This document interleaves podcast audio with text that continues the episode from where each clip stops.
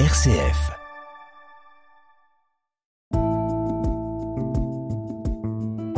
Regard chrétien sur l'actualité.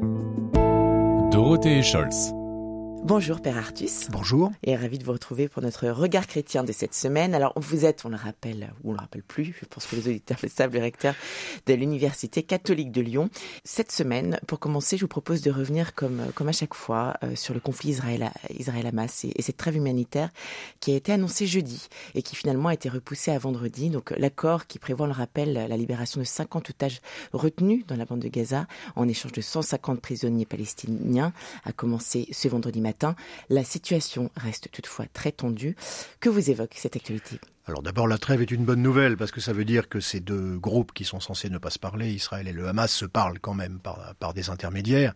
Après ça, c'est vrai que la conversation est difficile. Hein. Il faut se rappeler que la, les événements ont commencé par un pogrom hein, qui mm. a vraiment euh, horrifié, je dirais, le, toutes les parties prenantes, euh, tous, tous les observateurs, euh, tuer des juifs, enfants, euh, femmes, vieillards, parce qu'ils sont juifs. Hein, et les tuer tous, c'est quelque chose qui nous rappelle évidemment, surtout peut-être à ma génération, qui, qui, est, qui est née pas trop longtemps après la guerre 39-45, qui nous rappelle évidemment le fait d'assassiner les juifs d'Europe uniquement parce qu'ils étaient juifs et qu'ils n'avaient donc plus le statut d'être humain. Hein.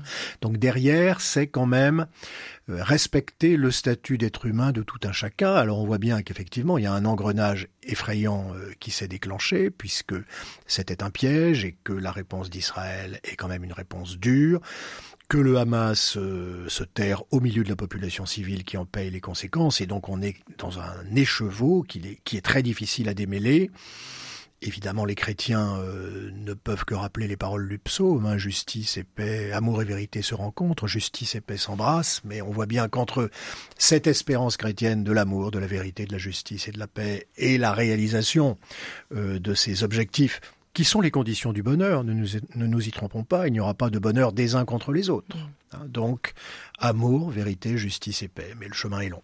La Renoté, on en parlait la semaine dernière, qu'une marche pour la fraternité, à l'appel notamment du Père Christian Delorme, qui est parfois derrière ce micro à votre place, se tiendra dimanche euh, avec un départ prévu à 14h depuis l'hôtel de ville de Lyon, un des symboles de notre République bien sûr et de notre démocratie. Et cette marche ira jusqu'à l'espace Martin Luther King du parc de la Tête d'Or, en passant par la passerelle de la paix qui y conduit. Dans le reste de l'actualité, je vous propose de revenir évidemment sur ce drame qui s'est déroulé samedi dernier lors d'un bal à Crépole, une commune de la Drôme, où le jeune Thomas, 16 ans, a été tué. Environ 6000 personnes étaient présentes mercredi à Romans-sur-Isère, dans la Drôme, pour rendre hommage au jeune homme à l'occasion d'une marche blanche. Que vous évoque cette violence de plus en plus inquiétante chez les jeunes notamment Alors vous voyez l'impression que peut donner l'actualité internationale comme l'actualité nationale hein, que mm. vous venez de, de citer, c'est euh, que le degré de violence dans la société augmente, augmente, augmente et n'est plus contrôlable. Et donc le risque face à cela, ce sont euh, les peurs, les crispations, les accusations rapides, euh, les clivages. Hein. Mm.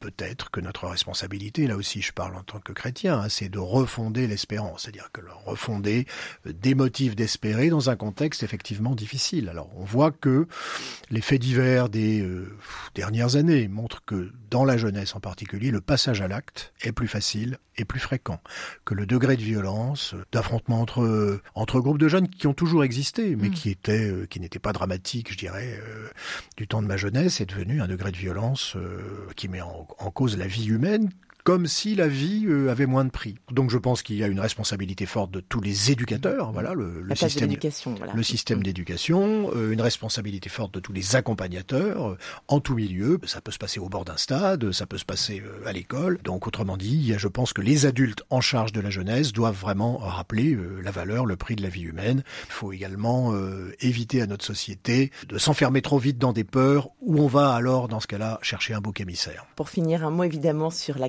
97e édition des Semaines sociales de France qui ont débuté ce vendredi à Lucly.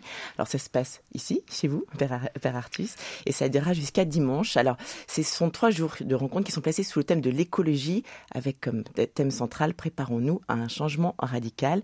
On le rappelle au menu de, de ces trois jours euh, et ces trois journées portes ouvertes au grand public, des conférences, des ateliers, des débats, des tables rondes, des témoignages aussi pour nourrir la réflexion sur la nécessaire conversion écologique. Dites-nous-en un petit peu plus, Alors, Père Artus. Premièrement, on est très content d'accueillir les semaines sociales avec un enjeu d'abord de rencontre euh, de l'intuition des semaines sociales et de la jeunesse. Hein. Mhm. Si les semaines sociales viennent dans une université, je pense que c'est pour rencontrer la jeunesse et on a fait en sorte que euh, des étudiants soient là. Je trouve que cette rencontre qui euh, se déroule peu après la, publication de l'exhortation apostolique Laudate Deum euh, trouve encore plus son sens. Hein. C'est intéressant de, de, lire Laudate Deum et de voir que le pape écrit, voilà, j'avais écrit l'encyclique Laudate aussi il y a huit ans, la situation a changé tellement vite mm. qu'il me faut réécrire d'une certaine manière une actualisation de Laudate aussi, un diagnostic assez pessimiste, et effectivement, il interroge, le pape interroge, euh, voilà, le règne absolu de la technique, est-ce que vraiment la technique n'est pas trop devenue une idole dont on penserait qu'elle peut résoudre tous nos problèmes. Le mot radicalité pourrait poser question, mais moi je le prends dans son étymologie, c'est revenir à la racine. Alors vous savez que je suis bibliste, donc mm. pour un bibliste, c'est revenir au texte biblique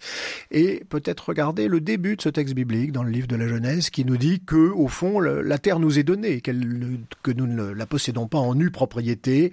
Et au fond, est-ce que bien de nos ennuis écologiques ne proviennent pas du fait que nous nous croyons trop souvent les propriétaires de la terre? Elle ne nous est que confiée. Qu'est-ce qu'on peut espérer euh, à l'issue de ces trois jours? Quel, sera le, fruit de, ces travaux, de ces réflexions, de ces débats Les trois jours ne vont pas changer le monde, mais ils vont entraîner une prise de conscience. Et il faut bien voir les enjeux de la prise de conscience, ou bien, mais c'est pas simplement les pays euh, occidentaux, ou bien mm. euh, dans l'ensemble du monde, on, on prend au sérieux, je dirais, le changement. Et ça veut dire pour les pays du Nord sans doute prendre en charge la transition écologique des pays du Sud, qui n'ont pas les moyens de se la payer et qui subissent la révolution industrielle des pays du Nord sans en avoir profité. Donc c'est un peu une situation injuste. Donc au fond, il y a une urgence à mettre en place les mécanismes financiers permettant vraiment la transition écologique, car si elle n'a pas lieu, alors les systèmes de régulation euh, physico-chimique de la planète vont jouer d'eux-mêmes et ce sera infernal pour la population. Le globe deviendra invivable entre les tropiques. Voilà, la Terre est un, est un ensemble physique qui, euh, sur le plan physique, va s'auto-réguler. Donc si nous ne faisons rien, la, la régulation viendra, elle viendra du système complexe que constitue la Terre elle-même et elle sera tragique pour l'espèce humaine. Merci beaucoup, euh, Père mm. Olivier Artus. Merci. De nous avoir éclairé cette semaine sur les actualités et on vous dit à très bientôt. À bientôt. Très bon week-end.